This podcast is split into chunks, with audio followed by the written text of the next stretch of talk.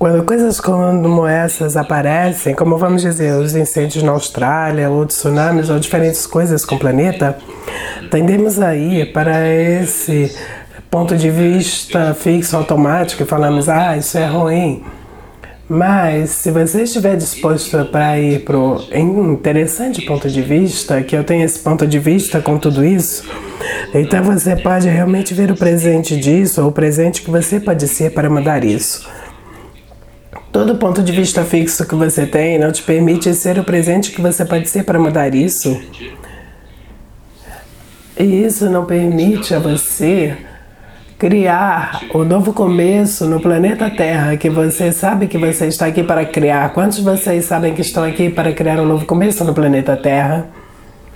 Então, tudo que não te permite perceber, saber ser e receber isso que me permite manipular vocês para algo diferente.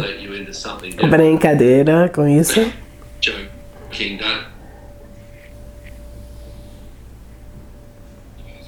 Ei, vocês congelaram.